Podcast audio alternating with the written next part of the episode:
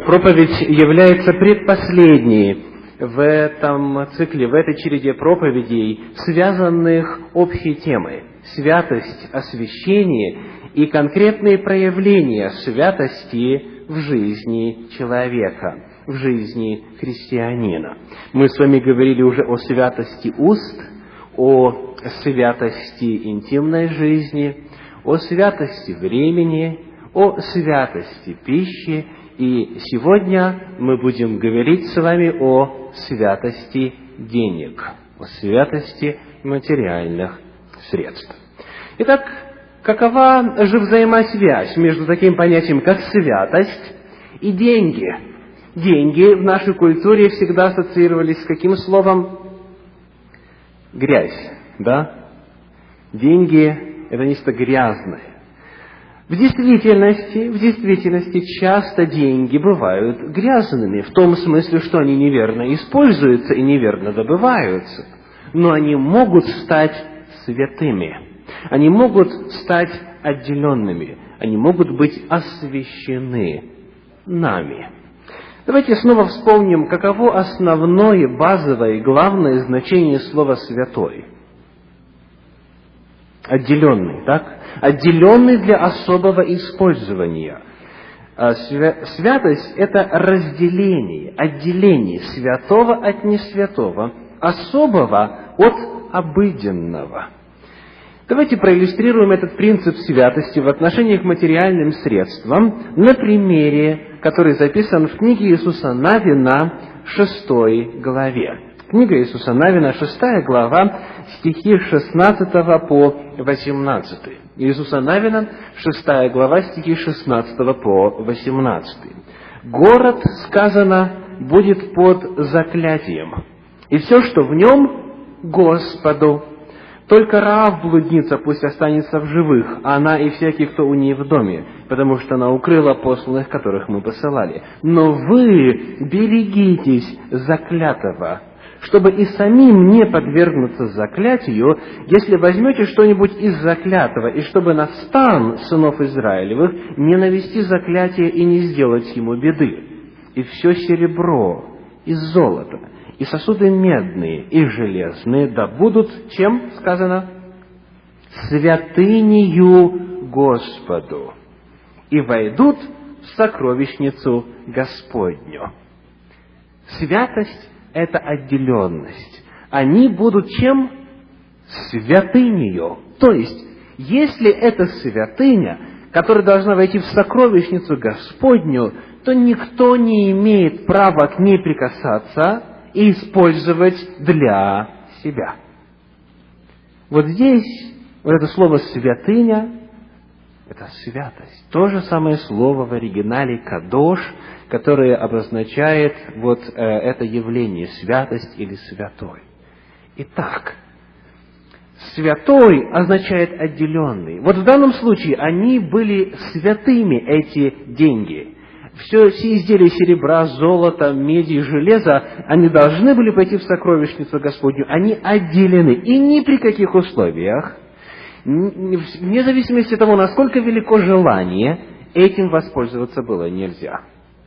Помните, что произошло, когда эта заповедь была нарушена? Следующая глава, седьмая, первый стих говорит, «Но сыны Израилевы сделали преступление и взяли из заклятого. Ахан, сын Хамрия, сын Азавдия, сын Азара из колена Иудина взял из заклятого, и гнев Господень возгорелся на сынов Израиля». Итак, святыня, она была использована на человека и для человека. Он к запрещенному прикоснулся, взял себе, и результатом было что? Проклятие. Проклятие. Дальше это проклятие распространилось не только на него, но и на группу людей, частью которой он являлся. И в конечном итоге судьба этого человека незавидная. Незавидная. Его предали смерти. Итак, принцип святости в отношении денег заключается в том, что некая часть Богом называется святынею, и это означает, что никто не имеет права ее использовать на что-либо иное, кроме того, чтобы она вошла в сокровищницу Господню. Мы проиллюстрировали общий принцип, каким образом святость применима э, к сфере денег, материальных благ.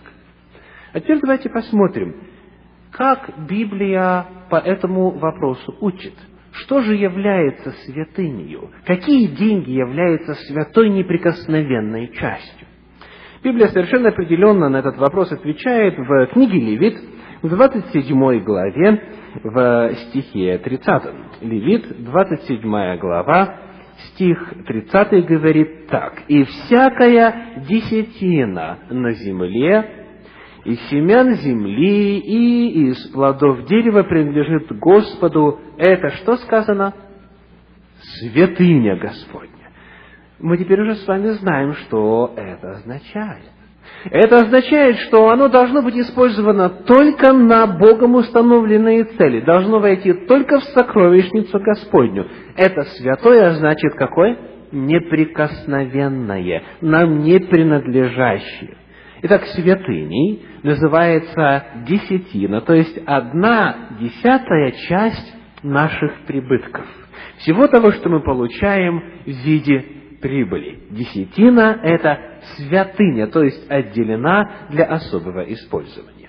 И эта истина обнаруживается не только в Ветхом Завете, где она ясным образом указана и детально прописана, но и в Новом Завете этот принцип святости денег также повторяется.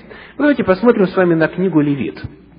Книга Левит в Новом Завете объясняет, что из служения во святилище Ветхого Завета осталось, а что потеряло свою силу, и что все эти мельчайшие детали служения в Ветхом Завете с жертвами, омовениями, церемониями, обрядами, что они означали, и для какой цели они изначально были установлены.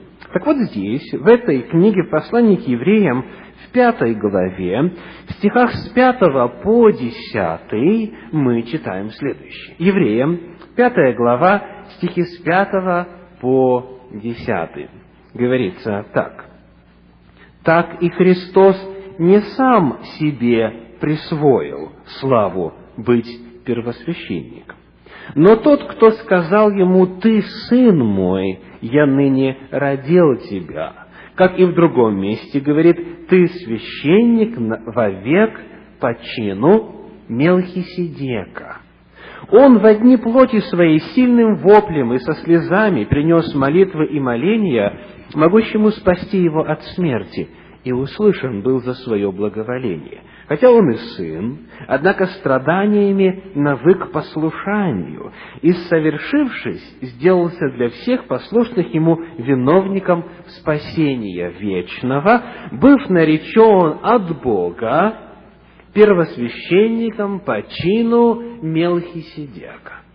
Христос, согласно утверждениям Священного Писания, и Ветхого, и Нового Завета является священником или первосвященником по чину Мелхиседека. Итак, в Ветхом Завете было священство, и в Новом Завете есть священство. Там было неприкосновенное, и здесь есть неприкосновенное. Давайте посмотрим, принадлежит ли священству по чину Мелхиседека, принадлежит ли святости по чину Мелхиседека, по чину, то есть по образу устроения, принадлежит ли этому священству такая категория, как святость денег, десятая часть, десятина, святыня. На этот вопрос Библия отвечает в седьмой главе этого же самого послания. Послание к евреям, седьмая глава, в стихах с первого по восьмой, в стихах с первого по восьмой, подробно сравнивает, как минимум по трем признакам священства Аарона, священства Ветхого Завета, и священства Мелхиседека, священства Иисуса Христа. Итак, давайте посмотрим, по каким пунктам идет сравнение, что в них отличается в этих двух видах священства – а что совпадает. Во-первых, мы находим с вами, что Мелхиседек был и царем, и священником. Если у вас открыты эти восемь стихов, вы это обнаружите в первых стихах. Он был царем Салимским и одновременно кем? Священником Бога Всевышнего, Мелхиседек. Иисус Христос, кто? Священник по чину Мелхиседека. Он и священник, и царь. Царь царей Господь господствующий. А скажите, в чине Аарона такое было возможно, чтобы священник был царем, а царь был священником? Это были разделенные функции. А, священником мог становиться только человек из определенного рода. Царь священником быть не мог. Он не мог священнические функции исполнять. Вот, например, Саул. Те из вас, кто записывает, пометьте, Первое царство, 13 глава, стихи с 8 по 14. Первое царство, 13 глава, стихи с 8 по 14 мы читать не будем. Там пример того, как Саул дерзнул принести что? жертву, всесожжение. А это было запрещено. И сразу после этого Самуил пророк приходит и говорит, Господь, ну не упрочил бы твое царство. А так он отнял его теперь от себя и передает его человеку, который по его сердцу. За одно по современным меркам незначительное преступление. Ну, подумаешь, взял и овечку принес в жертву. Нельзя было, нельзя было. По чину Аарона священники и цари выполняли разные функции, и их э, обязанности не смешивались. Первая характеристика чина Мелхиседека заключается в том, что он и царь, и священник. В, по чину Аарона это было нельзя, а у Иисуса Христа и царь, и священник. Далее, что очень интересно, чин Мелхиседека был без родовой принадлежности. То есть о Мелхиседеке неизвестно, кто его отец, кто его мать, из какого народа он. Нет никаких признаков, как по чину Мелхиседека можно стать священником. Нет, нигде не сказано, что только вот от этой линии там должны быть священники. То есть нет родовой принадлежности. А по чину Аарона, что Писание говорит, кто мог быть священником? в чине Аарона. Только из колена Левия. Да? Те из вас, кто записывает, поймите числа 16.40. Числа 16.40. И прямо сказано было, что если кто не из этого колена приступит, Господь того накажет, поразит смертью. Теперь посмотрим на Иисуса Христа. Он из какого колена?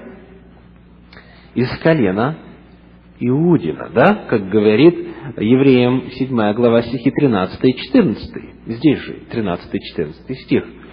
То есть он по чину Аарона или по чину Мелхиседека? По чину Мелхиседека. Неважно из какого колена. Личные качества являются определяющими в том, кто становится священником, а не коленная родовая принадлежность.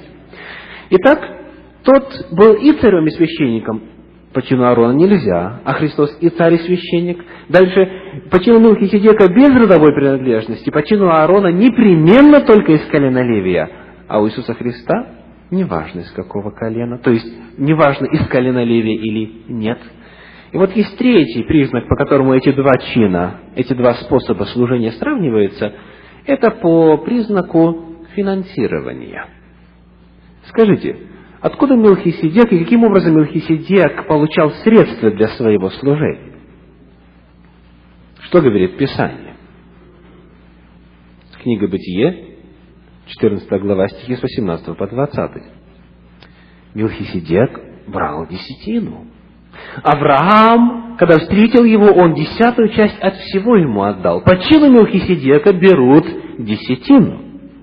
Бытие 14 глава, стихи с 18 по 20. По чину Мелхиседека служение поддерживается за счет десятины, святыни, которую верующие возвращают Господу, и священнослужитель на эти средства осуществляет служение. А по чину Аарона на что служение совершалось? Ответ – на десятину, то же самое. В книге числа, 18 главе, 21 стихе сказано, числа 18-21, «А сынам Левия вот я дал в удел десятину из всего, что Израиля, за службы их, которые они осуществляют в скинии собрания». Да? Левит 18.21. То есть и по чину Мелхиседека, и по чину Аарона способ финансирования какой? Десятина. Отделение святыни Господу в сокровищницу Господню. Иисус Христос по какому чину? По чину Мелхиседека. В этом чине десятина является способом финансирования служения. И об этом конкретно говорит Евреям 7 глава, стих 8. Сказано, здесь десятину берут смертные, а там Христос, имеющий свидетельство о том, что Он жив. Священство Нового Завета финансируется точно так же, как священство Ветхого Завета. И я хочу обратить внимание на слово «священство». Святость да, в Новом Завете также сопряжена с чем? С десятиной. Это и в Новом Завете святыня Господня. Итак, мы указали с вами взаимосвязь между святостью и десятиной, между святостью и деньгами. Одна десятая всех наших прибытков Господу принадлежит. Он назвал это святыней, и Он заявляет на нее свое право. Выяснив этот вот общий принцип, мы теперь можем подробнее поговорить о правилах. Хорошо, а как это должно осуществляться? На что десятина может идти? Каким образом она возвращается? Может ли поместная церковь использовать десятину? Итак, поговорим об этих, об этих правилах и вспомним, как Бог в этом отношении установил. Итак, какова была цель десятины? Какова была изначальная цель десятины? Мы читали уже с вами, вернее, я цитировал наизусть из книги числа 18 главы, 21 стих, стихи э, с 21 по 24 этой 18 главы. Там цель прямо указана. Кому она шла? Тем людям, которые не получили земельного надела среди Израиля, у которых не было возможности выращивать себе пищу и распространять свои стада и так далее, и так далее. У них не было этой возможности, поскольку все их время было отдано чему? Служению Господу. Десятина в Ветхом Завете использовалась только на тех людей, которые все свое время полностью по Божьему призыву, не назначившись сами, а по Божьему установлению все свое время посвящали служению Господу. Причем, причем очень важно отметить, что это служение Господу, оно не сводилось только к совершению обрядов. Это служение Господу главным образом заключалось в проповеди Слова Божия, в проповеди законов, в проповеди истины. Ну, давайте посмотрим, где это описывается. В э, книге Второзакония, 33 главе, в стихах с 8 по 10 говорится так. Второзаконие, 33 глава, стихи с 8 по 10 говорят следующее. «И о Левии сказал, Тумим твой и Урим твой на святом муже твоем, которого ты искусил в массе, с которым ты припирался при водах Меривы, который говорит об отце своем и матери своей, я на них не смотрю, и братьев своих не признает, и сыновей своих не знает, ибо они, левиты, слова твои хранят, и завет твой соблюдают, учат законам Твоим Иакова и заповедям Твоим Израиля, возлагают курение перед лице Твое и всесожжение на жертвенник Твой. Смотрите, в первую очередь упоминается, что в этом отрывке, в этом стихе, что они делают? Учат законам Твоим. Они хранят завет Твой, слова Твои, завет Твой соблюдают, учат законам, учат заповедям.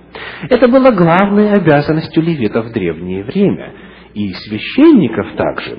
Вот мы читаем в книге Малахии пророка во второй главе в седьмом стихе, Малахии 2.7 сказано, «Ибо уста священников хранят мудрость, и закона Гос... хранять ведение, да, хранять ведение, и закона Господа ищут от уст Его. Малахия 2.7. Главной обязанностью левитов и священников, и те и другие принадлежали к колену Левия, было научение, было наставление.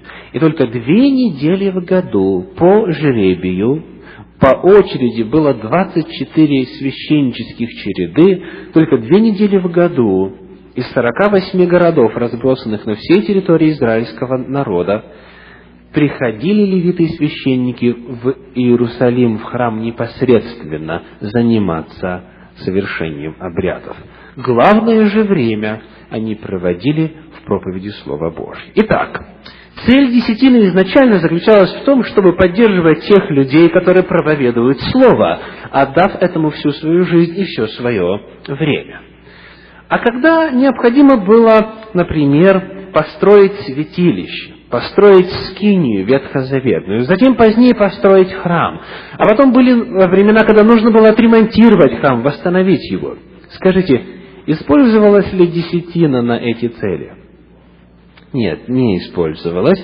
Мы читаем, например, в книге «Исход» в 35 главе, очень подробно описывается, как скиния была построена. 35 глава книги «Исход» описывает, как Господь призвал израильский народ по велению воли, по доброму сердцу, приносить от себя все, что нужно было на строительство. Это помимо десятины, которая непосредственно шла левитам для служения. Итак, строительство храма не может быть осуществляемо на десятину, равно как и ремонт. Вот мы находим в четвертой книге царств, в 12 главе, стихи с 9 по 16. 4 царь, 12 глава, стихи с 9 по 16. Когда нужно было отремонтировать храм, когда нужно было что-то купить для храма и прочее, прочее, ставили ящик у входа, и туда люди жертвовали. И там конкретно упоминается в 16 стихе, что это помимо той доли, которая шла на служение, как десятая часть, как святыня. Те церкви, которые собирают десятину, должны использовать ее правильно. Сегодня стало модно десятину собирать. Еще лет 15 назад адвентистов седьмого дня многие протестантские руководители обвиняли в том, что они, будучи законниками и живя по Ветхому Завету, придерживаются принципа десятины. А сегодня большая часть протестантских церквей уже этот принцип использует. Так что Бог изменился, или Библия изменилась. Раньше адвентисты были неправы, теперь правы. Или раньше те были неправы, теперь правы. Сегодня десятину практически в каждой церкви проповедуют, понимают этот принцип. Но великая ответственность ложится на руководителей церкви, которые тратят десятину не так, как Библия говорит. Потому что это тратится и на строительство церквей, и на все что угодно, на то, на что десятина никогда не была предназначена. Дальше. Структура распределения десятины также очень интересна в Ветхом Завете. Мы читаем в э, книге числа 18 главе в стихах с 25 по 28. Числа 18 глава стихи с 25 по 28 сказано так. Когда левиты будут брать десятину от сынов Израилевых, они что должны делать? Они должны давать из этой десятины что? Десятую часть кому? Священникам. Значит, устройство служения в Ветхом Завете заключалось так, что было как бы несколько уровней церковной организации. Левиты получали десятину, было 48 городов левитов, куда эта десятина собиралась. Затем из этих э, городов левитов десятина попадала куда? В Иерусалим, в храм. То есть на разных этапах церковной организации Ветхого Завета каждая вышестоящая или каждый вышестоящий уровень организации получал также десятую часть. И благодаря этому средства могли аккумулироваться и затем целенаправленно, адресно использоваться для проповеди Слова Божьего, где была больше всего нужда. Итак, церковь сегодня, которая заявляет о том, что десятина по-прежнему Божий принцип, должна придерживаться и правил, которые в Библии установлены. Поместная церковь, она не является распределителем десятин. Она не является распределителем десятин. Поместная церковь собирает десятины, и затем они направляются, вот в нашем случае, в Вашингтонское объединение церквей. Вот в этот дом хранилища. И оттуда уже служители церкви получают свое содержание. Дальше 10% а, перечисляется в вышестоящую организацию, в союз объединений. И так дальше по всей церковной структуре, для того, чтобы на всех уровнях и полномасштабно дело Божье могло распространяться. Интересно отметить, что в Новом Завете тот же принцип был сохранен. Мы читаем в первом послании Коринфянам, в 16 главе, в стихах с 1 по 3, апостол Павел говорит, 1 Коринфянам, 16 глава, стихи с 1 по 3. Сказано так, «При сборе же для святых поступайте так, как я определил в церквах галатийских, по целой провинции, да, в области в этой Галатии. То есть как?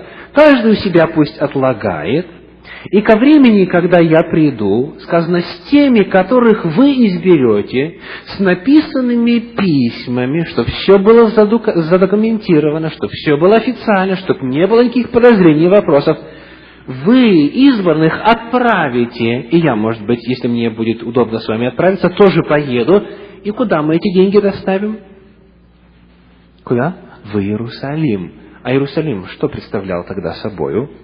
Это центр христианской церкви. Для решения богословских вопросов именно туда шли, там руководство находилось. Итак, в Новом Завете принцип распределения был сохранен точно такой же.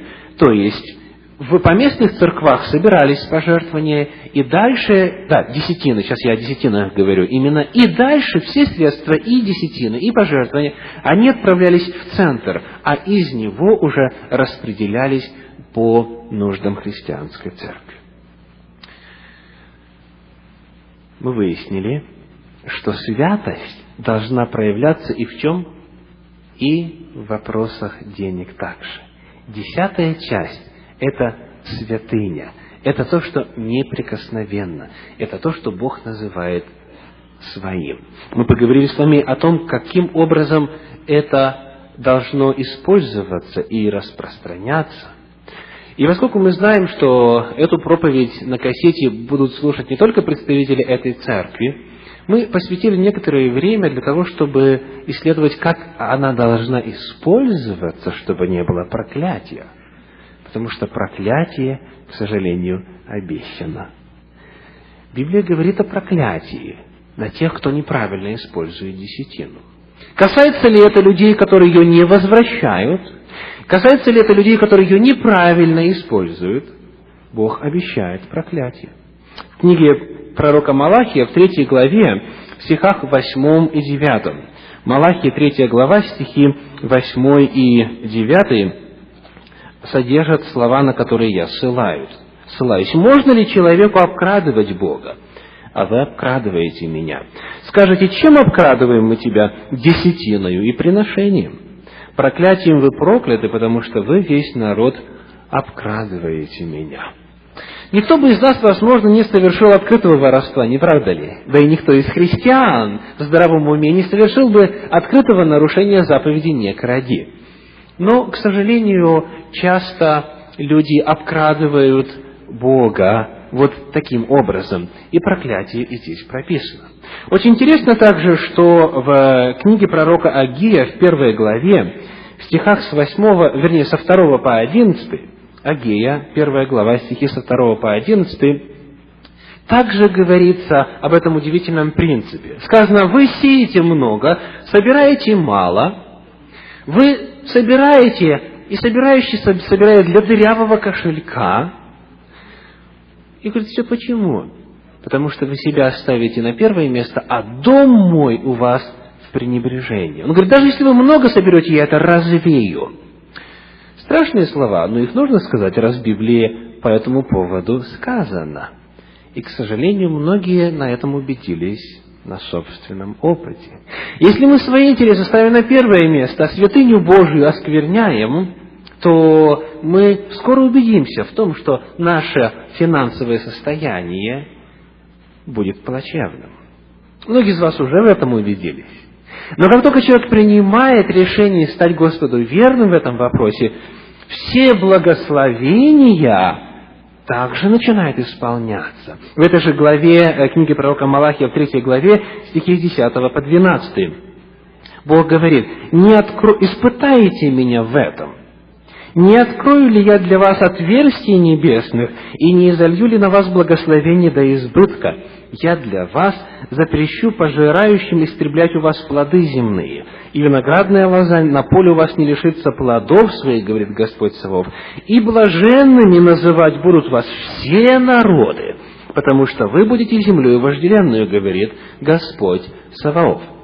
Хочу отметить то, что речь идет о благословении личностном и корпоративном. Вы землею благословенную будете, вы церковью благословенную будете, когда вы все будете понимать важность этого вопроса. «Я обильные благословения на вас изолью», Господь сказал. В книге притчи мы тоже читаем об этом. Книга притчи, третья глава, стихи 9 и 10. Притчи 3 глава, стихи 9 и 10 сказано, «Чти Господа от имения своего и от начатков всех прибытков твоих, и Он благословит хлеб твой, вино твое, и а, точила твои будут приливаться новым вином». Благословение обещан. Благословение обещан. И последнее слово, может быть, в этой проповеди будет таким – для тех из вас, кто уже давно это решение принял и уже испытывает Божье благословение от возвращения святой части Ему, это превратилось в рутинное дело. Ну, получили чек, там, скажем, на тысячу долларов, ну, автоматически 100 долларов, на 100 долларов выписываете чек и спокойненько приходите, возвращаете, подписав десятина, в церковь. Для многих из нас это стало уже рутинным, привычным делом, которое а, не отражает дух десятины, который должен быть. Вот о чем я говорю. Смотрите. Книга Второзакония, 26 глава, 1-11 стихов. Представляет вопрос возвращения вот этих начатков, то есть того, что мы приобрели, первое, в первую очередь мы Господу возвращаем, представляет как праздник. Вот послушайте. 26 глава, 1-11 стихов. «Когда ты придешь в землю, которую Господь Бог твой дает тебе в удел, и овладеешь ею, и поселишься в ней, то возьми начатков всех плодов земли, которые ты получишь от земли твоей, которую Господь Бог твой дает тебе, и положи в корзину, и пойди на то место, которое Господь Бог твой изберет, чтобы пребывало там имя твое, и приди к священнику, который будет в те дни, и скажи ему – сегодня исповедую перед Господом Богом твоим, что я вошел в ту землю, которую Господь клялся отцам нашим дать нам. Он приходит, приносит эту десятину, то есть начатки плодов, и говорит, я свидетельствую о чем? Что Бог свое обещание исполняет. Приди торжественно это сделай, торжественно возблагодари Господа. И дальше священник возьмет корзину из руки твоей, поставит ее перед жертвенником Господа Бога твоего, ты же отвечай и скажи ему, и скажи перед Господом Богом твоим, «Отец мой был странствующий арамеянин, и пошел в Египет, и поселился там с немногими людьми, и произошел там от него народ великий, сильный, многочисленный. Но египтяне худо поступали с нами, и притесняли нас, и прочее, прочее, прочее, прочее. И вот Господь нас вывел и сделал, привел нас, место, привел нас на место сие, дал нам землю сию, землю, в которой течет молоко и мед». Десятый стих. «Итак, вот я принес начатки плодов от земли, которую Ты, Господь, дал мне, и поставь это пред Господом Богом твоим, и поклонись пред Господом Богом твоим, и веселись о всех благах, которые Господь Бог твой дал тебе и дому твоему. Бог призывает, чтобы вот этот сам процесс выписывания чека, приготовления вот этой суммы был, во-первых, семейным делом. Да? Ты и дом твой. Пусть вся семья знает, что вот Господь нас благословил в этом месяце, послал эту сумму, и мы торжественно возвращаем ему эту часть. И возвращаем, мы благодарим его, мы признаем, что он исполняет свое обетование, мы свидетельствуем о том, что он в действительности благ, и слово его верно, и веселись. Правда, существует разница между обычным способом и тем, который в Библии описан. Это становится особым радостным событием для всей семьи. Это становится праздником. Напоследок небольшая иллюстрация. Однажды э, одна сестра пригласила нового служителя церкви к себе домой на чай. Пока она была в кухне э, или на кухне, служитель взял со стола ее Библию и начал перелистывать страницы. На полях многих страниц он заметил две буквы – П и И. П и. Как только женщина вошла в гостиную, он спросил ее о значении этих букв. Она ответила, эти буквы стоят напротив тех обетований о благословении, которые я применяла для себя. Я проверила их и нашла истинными. Буквы П и означают проверено и истина. И у нее вся Библия была с пометками на полях. П и И. Все Божьи обетования, они могут стать нашими, если мы что? Проверим, испытаем и выясним, истинны они или нет. И вот таких букв П и И, проверено и истина, и в вашей Библии будет очень много. И в этом вопросе, напротив Малахия 3 глава с 8 по 12, эти буквы тоже будут стоять. Да благословит вас Господь, давайте помолимся. Очень небесный, я благодарю сердечно за эту возможность открыть Священное Писание, чтобы продолжая исследовать вопрос святости, найти этот удивительный принцип святости денег. Десятина названа святыней Твоей. Я благодарю, Господи, за то, что Ты в моей жизни показал истинность Твоих обетований. За то, Господи, что Ты поддерживал и подкреплял и всегда посылал материальные блага, каким бы трудным э, дело и ситуация не казалась. Господи, я благодарю за Твою милость, я славлю Тебя, я провозглашаю истинность Твоего Слова и благодарю за то, что Ты благословляешь наш, нас финансово. Помоги, Господи, чтобы каждый из присутствующих здесь мог открыть для себя истинность Твоего Слова и мог также возблагодарить Тебя и воздать Тебе хвалу, как Творцу нашему и Вседержителю во имя Иисуса Христа. Аминь.